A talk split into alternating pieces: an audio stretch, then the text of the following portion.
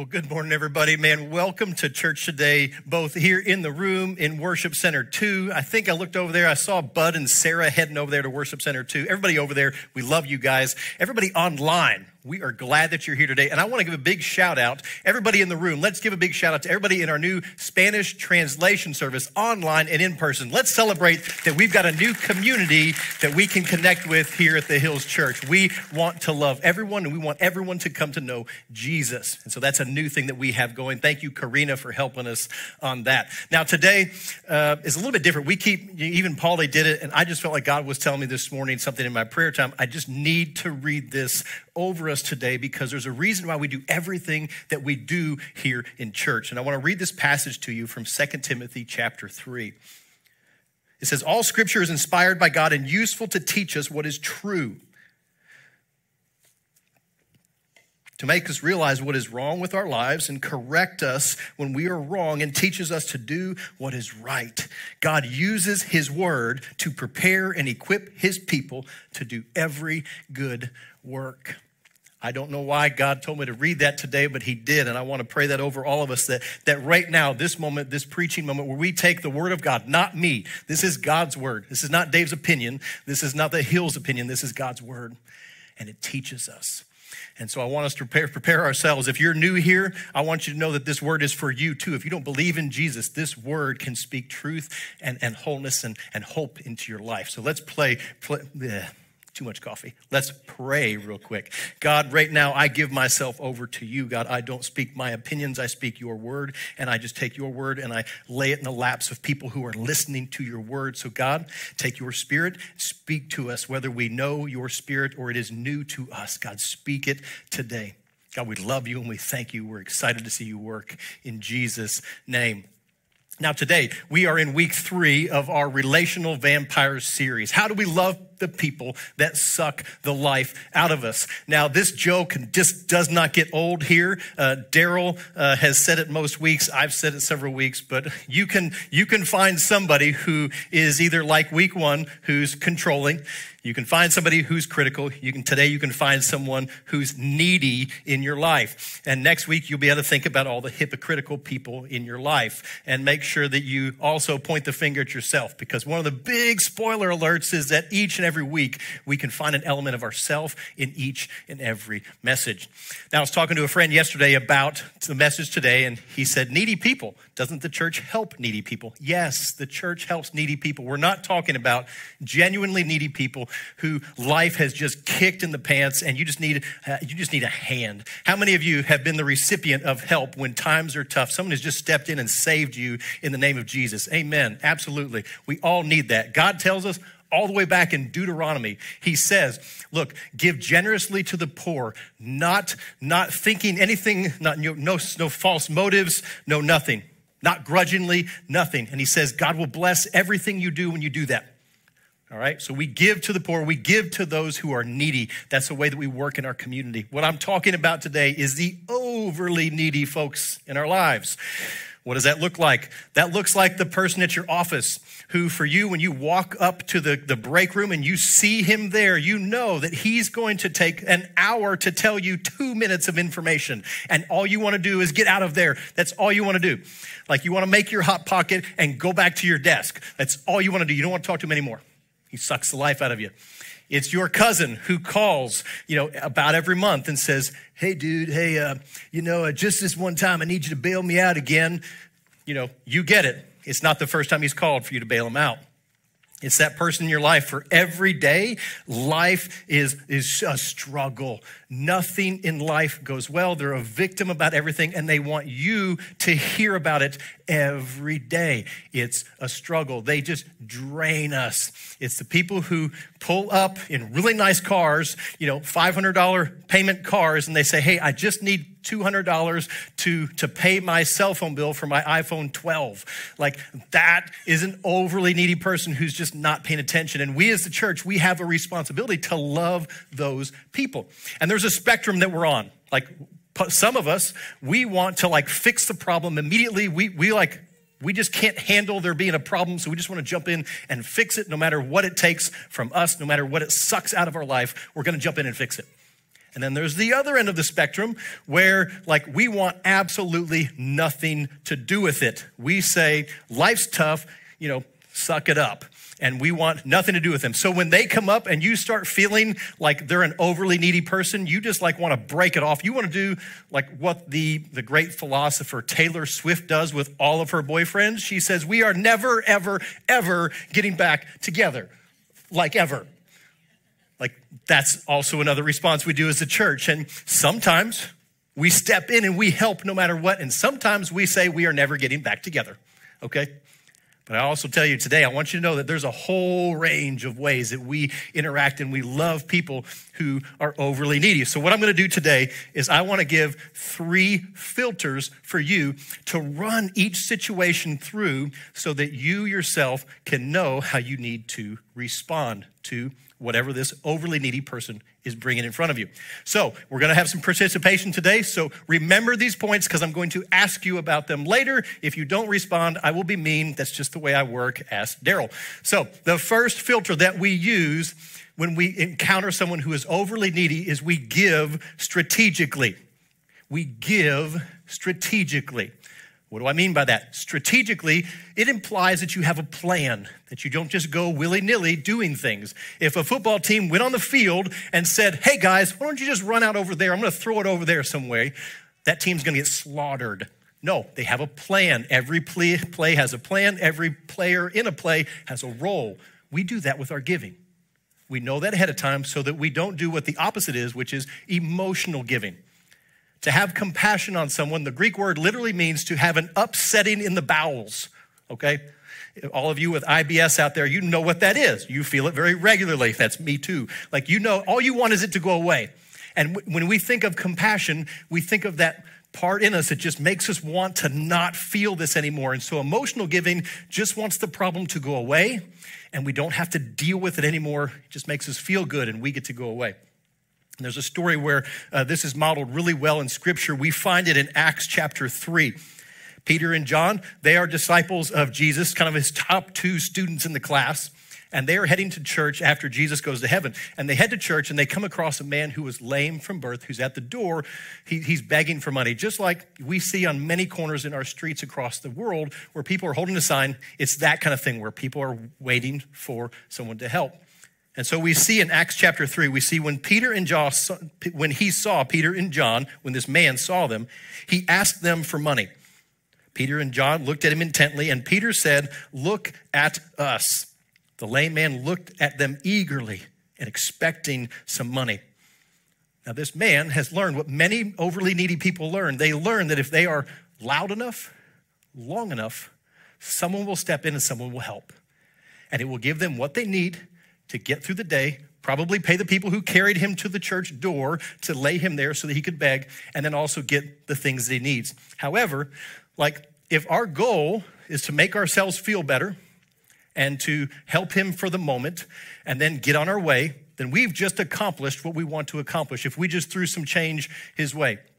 However, God calls us to truly help people.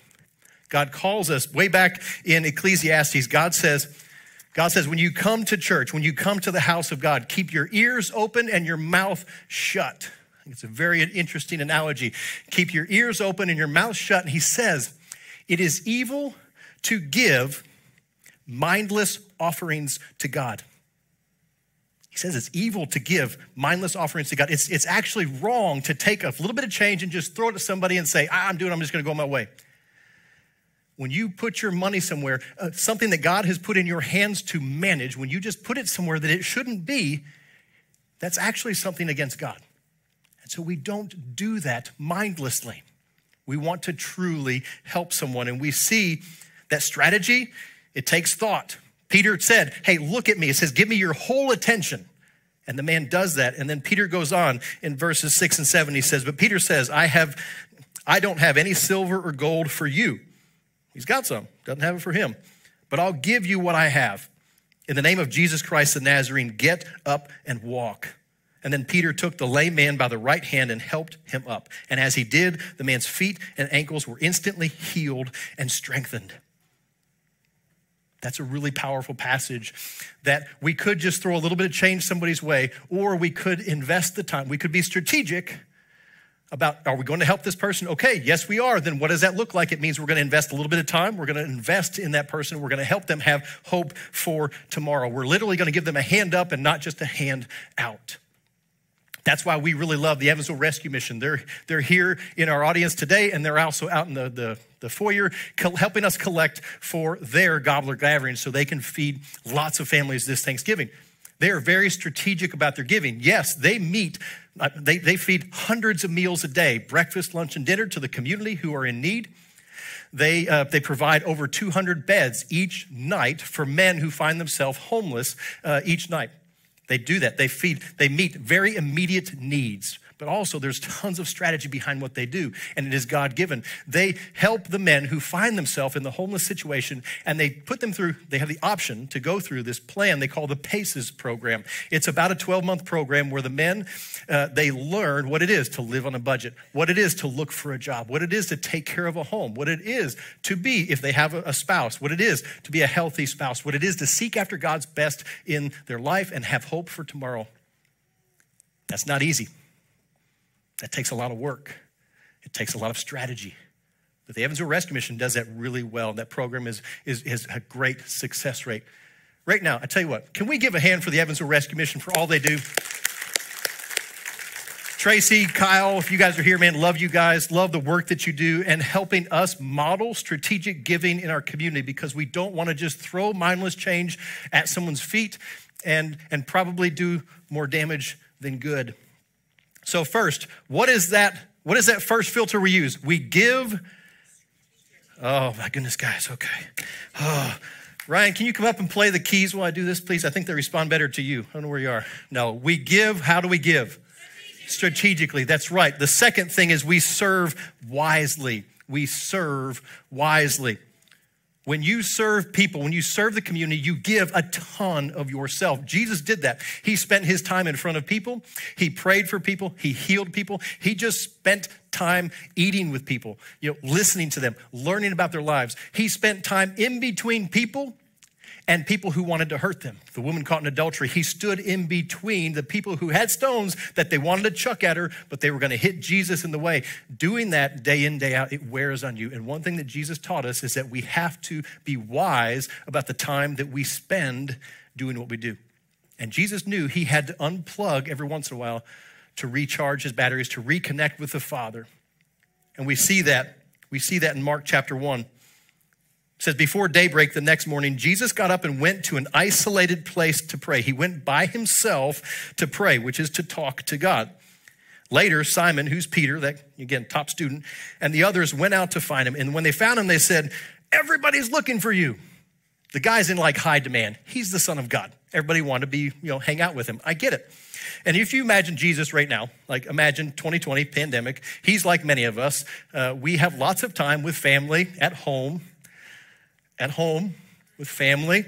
Maybe many of you mothers out there, uh, I'm not proud of this, but I do this. Maybe many mothers, fathers can relate to this. How many of you, you've been at home and you just need five stinking minutes alone? Five minutes. So what do you do? You go to the bathroom and you lock the door and you sit on the toilet, you pull up whatever on your internet feed, you know, cat videos, whatever you do, and you just want five minutes of peace, but you're going to the bathroom, right?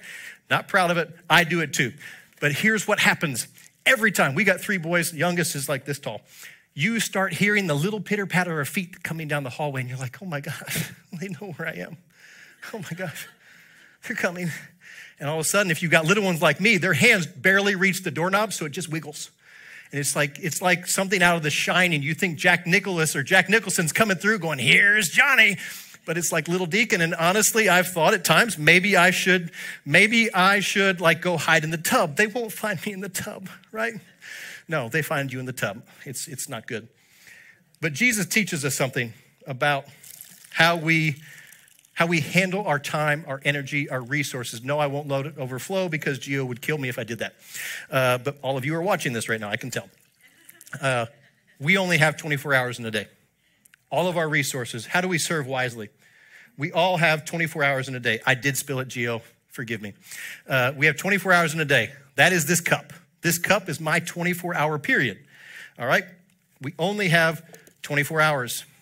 These are all the you know the things in our lives that we have to do. We just take care of. That's uh, that's my wife. This is my kids. Let's see uh, what else do I have? I got to spend time with Jesus. Uh, I've got friends. I've got family. I've got uh, my parents, my brothers, sisters. I've got work. Uh, let's see. I've got friends. I want to make sure I keep connected with. I've got some hobbies that I want to make sure I you know keep up on so that I have a little bit of me time. And uh, let's see. So we've got all those things we've only got so much time. And every day, we get a chance to see what we're going to do. All right, so here's Sandy. It's my wife. Uh, I'm going to, you know what? I'll invest a little more in her because it always pays off. Most of the time. Uh, and then you have to choose which child you're going to love the most. I'm not going to tell you which cup is which, but my children know. Uh, so I've got time. I've got time with. Uh, that was you know what? I'm going to do a little bit of work, just a little. It's Saturday. Uh, I'm going to spend some time with Jesus. I'm going to call my mom and call my buddy. And you know what? Today, I'd like to spend some time in the workshop and just uh, spend a little bit of time. So, what do I've got? I've got the choices I've made to invest the hours that I have. Somebody comes in, somebody just needs my time. What do I have left to give? I've got nothing. Nothing. The hardest part about every day is serving wisely is making choices. It's taking time to do the hard thing, which is you have to say no occasionally so that you can say yes often. And when you find yourself totally empty, you've given all you have, you go back thankfully, you go back thankfully to Jesus and you can refill your cup. But the problem is, there's always going to be somebody who wants you to say yes. There's always going to be somebody who's well meaning, who needs some help, who just wants five minutes, but it's never five minutes. It's never just five minutes. It's going to be something more like this. But you know what? I need to spend some time with my wife today. I need to spend some time at work. I've got a buddy who's really struggling and I need to help him through this. Like you have to make your choices and you have to decide where you're going to spend your time with wisdom. Jesus uh, meets this woman at the well uh, in John 4. It's the woman at the well, Samaria. And he goes, he goes to this well, and she's getting water for the day. And he says, Look, anybody who drinks from this well is going to come back thirsty again. He says, But anybody who drinks from the well, from my well, from the water that I give them, will never thirst again. It's water that is fresh it is water that leads to eternal life. When we forget that we're just a cup, I'm just a cup. This water isn't like I'm not God. This water is just, I'm just carrying what God's put inside of me. And I've only got so much of it. If I stay too far away from the well too long, I'm just going to dry up and I'm not good to anybody. So we have to make hard choices. What's the second thing? How do we love people well? We serve wisely. Good job, guys. Way to go. You're making me feel like I'm doing a good job. Uh, the, third, the first thing is we give strategically. We're smart about how we give. We put thought into it. We serve wisely. The third thing, and this is often the hardest one, honestly, is we trust completely. We trust completely. God has set up this world that we live in way back in Genesis as a sowing and reaping world, which means when you plant something, something grows. Whatever you plant, it grows. You harvest what you plant. Paul talks about this in Galatians chapter 6. He says, Don't be misled. You cannot mock the justice of God. You will always harvest what you plant. Now, that means if I plant tomatoes, guess what I'm gonna get? Tomatoes. Smart one. I love it. She's a she's an ag girl. She gets it. What if you plant potatoes? Po- I don't know why I said it that way. I don't know why. Don't, maybe it's to put tomatoes and potatoes. You get you get potatoes. If you plant cucumbers, you cannot expect to get strawberries. It's not happening. Okay? If it did, somebody messed up somewhere. Now, the problem is where this comes in and where this really hits hard because most farmers know if you plant cucumbers, you're getting cucumbers. But this law of sowing and reaping plays out in other areas of our life also. We see this in chapter 6, verses 8. It says, Those who live only to satisfy their sinful nature will harvest decay and death from that very sinful nature. But those who live to please the Spirit will harvest everlasting life from the Spirit. God has set up this world so that consequences are a very real part of it. If you sow poor decisions, you will get poor consequences. Here's the thing most of the time we only think of it as bad consequences, but there are good consequences. If you sow good things in your life, you will reap a harvest of good things. It is not that you earn something from God, you get an A plus star on your shoulder because you're good for God. No, it's because God has set up this world in advance to operate that way. And I know that consequences, most of the time when we think about them, they really stink. But what they're there for is Romans 8 tells us that God is working all things for the good of those who love him and are called according to his purposes. And how does he do that? He has set up this world to work that way. And so consequences, whether we like them or not, are drawing us closer to him. And the problem comes in, this mostly goes with the fixers in the group, which I would fall into that category. The problem comes is when we see somebody with consequences, we want to step in and take those consequences for the person away so that they don't have to hurt. Parents out there, you get this. You don't want your kids to hurt, you want to take it away from them. But the problem is that hurt is teaching something. I don't hit my thumb with a hammer again because I learned when I put my thumb over the nail, I hit it with the hammer. So I take my thumb off of the nail. Jesus tells a story very clearly about this in Luke chapter 15, a story of the prodigal son, where he had two sons. His youngest son said, You know what, Dad? I like your, more, your money more than I like you. Give me my money. I'm heading out. And he heads out. He heads out to another town and he spends all of his money on women, beer, and buddies. And what happens to women, beer, and buddies when you run out of money? They go away, they're gone. So, what happened to this young son? He found out that he had no money. He, he didn't want to go home. He was too embarrassed. So, he decided to get a job, and the only job he could get was working in a pig pen and feeding pigs slop. He didn't even have enough money to buy food. In the story that Jesus is telling, he says that, that, that, God in the story is the father. Now, the father at no point goes to the neighboring town, finds the son, pulls him out, pulls him up, and says, You're coming home with me. No. It says the father waited and he prayed for his son to come to his senses. That's where many of us find ourselves here, here today. Many of us find ourselves in consequences that we don't know how to get out of. But I want you to hear me that God, our Heavenly Father, is waiting for us to come to our senses so that we can reconnect with Him and be restored to our full sonship, our full, full daughtership that He has for us. Now, I hesitate to do this because I realize I have given Daryl a picture from my high school yearbook. Uh, so I hesitate to do this. It's actually from my ID from high school. If you want a picture of what the prodigal son looks like, I'm going to go ahead and have Devin go ahead and throw that up there now. This is me at age 18. Yes, that's 18. Everybody's looking like, holy cow. Yes, this is what McDonald's for 21 years will do to you from that. Uh, but what you also know is this is a stud. I'm just telling you. He's got two gold hoop earrings. They were cool back then, no matter what anybody tells you.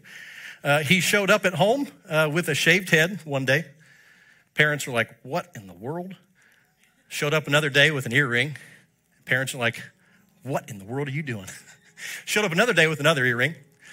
Showed up another day with, uh, well, one of the tattoos, and then showed up another day with another tattoo. And uh, they never cared for any of my choices. I was a hard worker. I, I tried hard in school. I really did work hard to, to make sure that people thought I was, I was a good guy. They could rely on me. However, I allowed my living outside of that good guy attitude to be way too fast for what I can handle at age 18.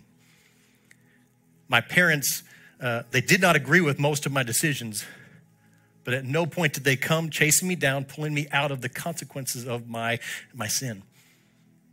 The consequences of my sin played out. Consequences of drinking way too much, they play out. You get arrested. You get into bad relationships that you should have never entertained at any point in your life. At no point did my parents come and pull me out of those things. They waited and they prayed. And finally, after enough consequences built up in my own life, I realized that when you plant dumb decisions, guess what you get? Dumb consequences. When you sow bad relationships, you get bad relationships. And I'm not the hero in this story. Trust me, my parents are and God is. But finally, I realized that if I wanted the fruits of what God had for me, it's in Galatians 5. I'll read it here in a second love, joy, peace, patience, kindness, gentleness, self control. I wanted those things, but I thought I could get them on my own. But I realized I was planting junk, expecting God to pull out with those gifts that He had. And that's not how He has set up this world to operate.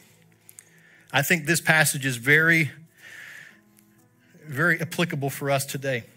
Whether you find yourself and you're sitting here today online in person where you're like, you know what? I'm a really needy person. I need some help. Or whether you find yourself sitting there thinking, thank God I'm not a needy person. I want to help somebody. You've got somebody in your mind and you're like, I'm going to, I'm going to help them.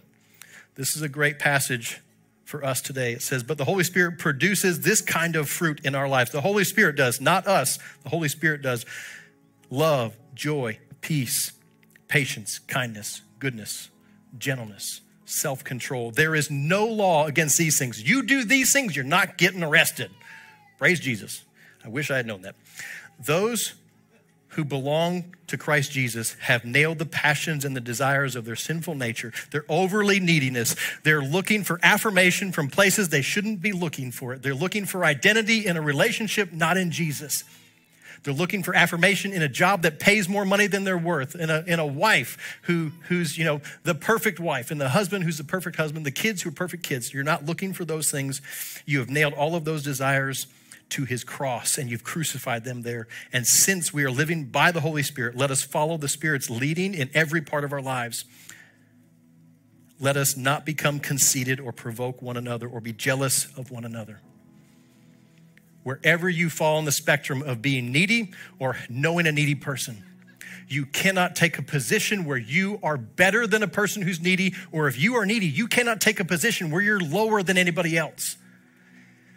The Bible tells us that we cannot be conceited where we think too much of ourselves or jealous where we think too low of ourselves. And that has played out all throughout our country this, this week. Whatever side you, you land on, you know, dog person or cat person, Coke, Pepsi, Democrat, Republican, no matter where you are, you cannot think too much or too little of yourself. You can only look to Jesus and say, Jesus, I want these fruits in my life. You can only look to Jesus and realize that you're just a cup. You are not the source of water. When you realize that, you realize you can give other people who don't have much. I don't remember what this cup was, but doesn't have much. When I when I realized that, you know what? I want love, joy, peace, patience, gentleness, self control to come out in my life. This is not me. This is just me sharing Jesus. It's all I'm doing. I'm not giving anything of myself. I'm connecting someone to the source of water. I was talking to a friend this past week. Uh, his name's Dave. He's a pastor, and uh, uh, he was just having a crazy week crazy year, crazy 2020, like a lot of us. But 2020 for him was supposed to be a year of like smooth sailing. But man, stuff just hit the fan in his life. He said, uh, he said, Dave, you're not going to believe it, but I've only been home for eight days in a row this year.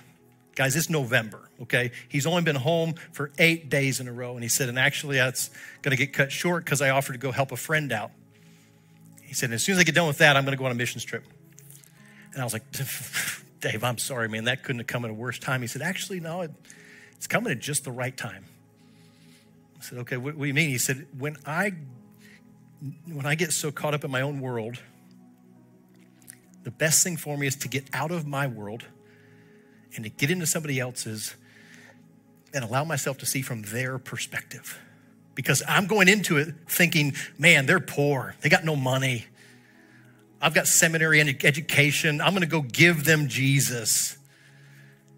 He said, then I get there And I realized like need, it's not just financial, it's not just relational, it's spiritual. And he said, I am more blessed when I go to talk to these people than they will ever be blessed by me.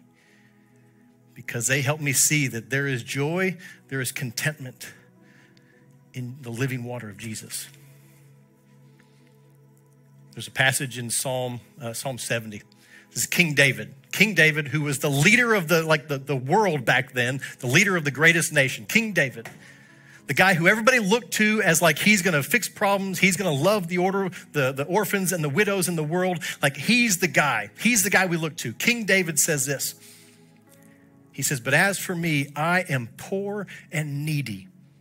Please hurry to my aid, God. You are my helper and my savior. O Lord, do not delay.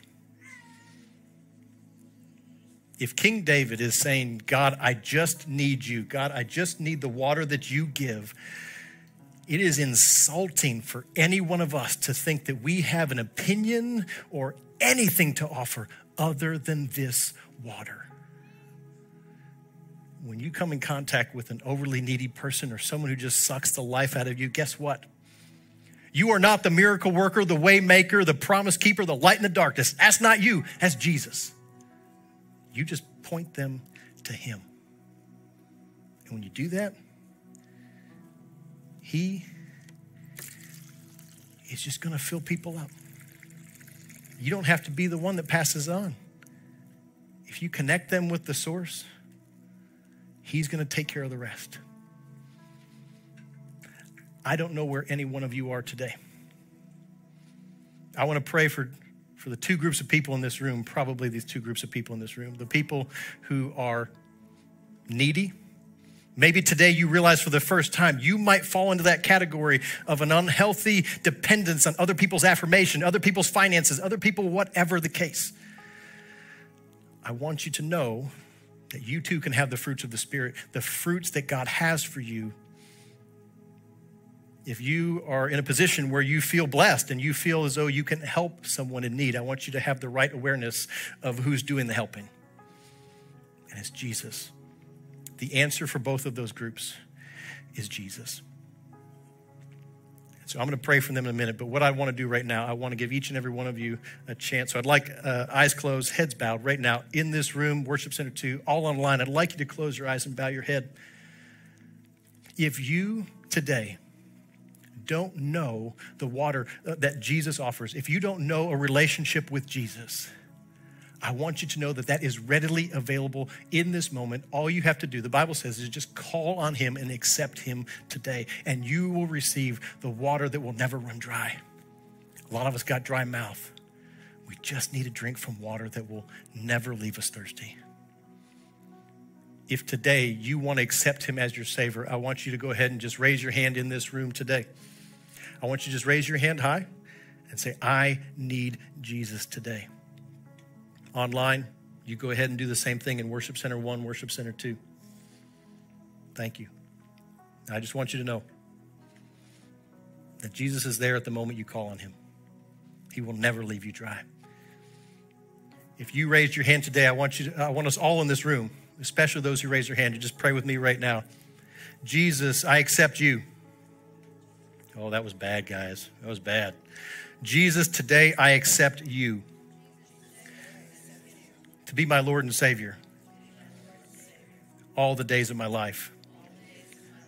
Whether I am needy or whether I know those who are in need. Jesus, you are the answer. Amen.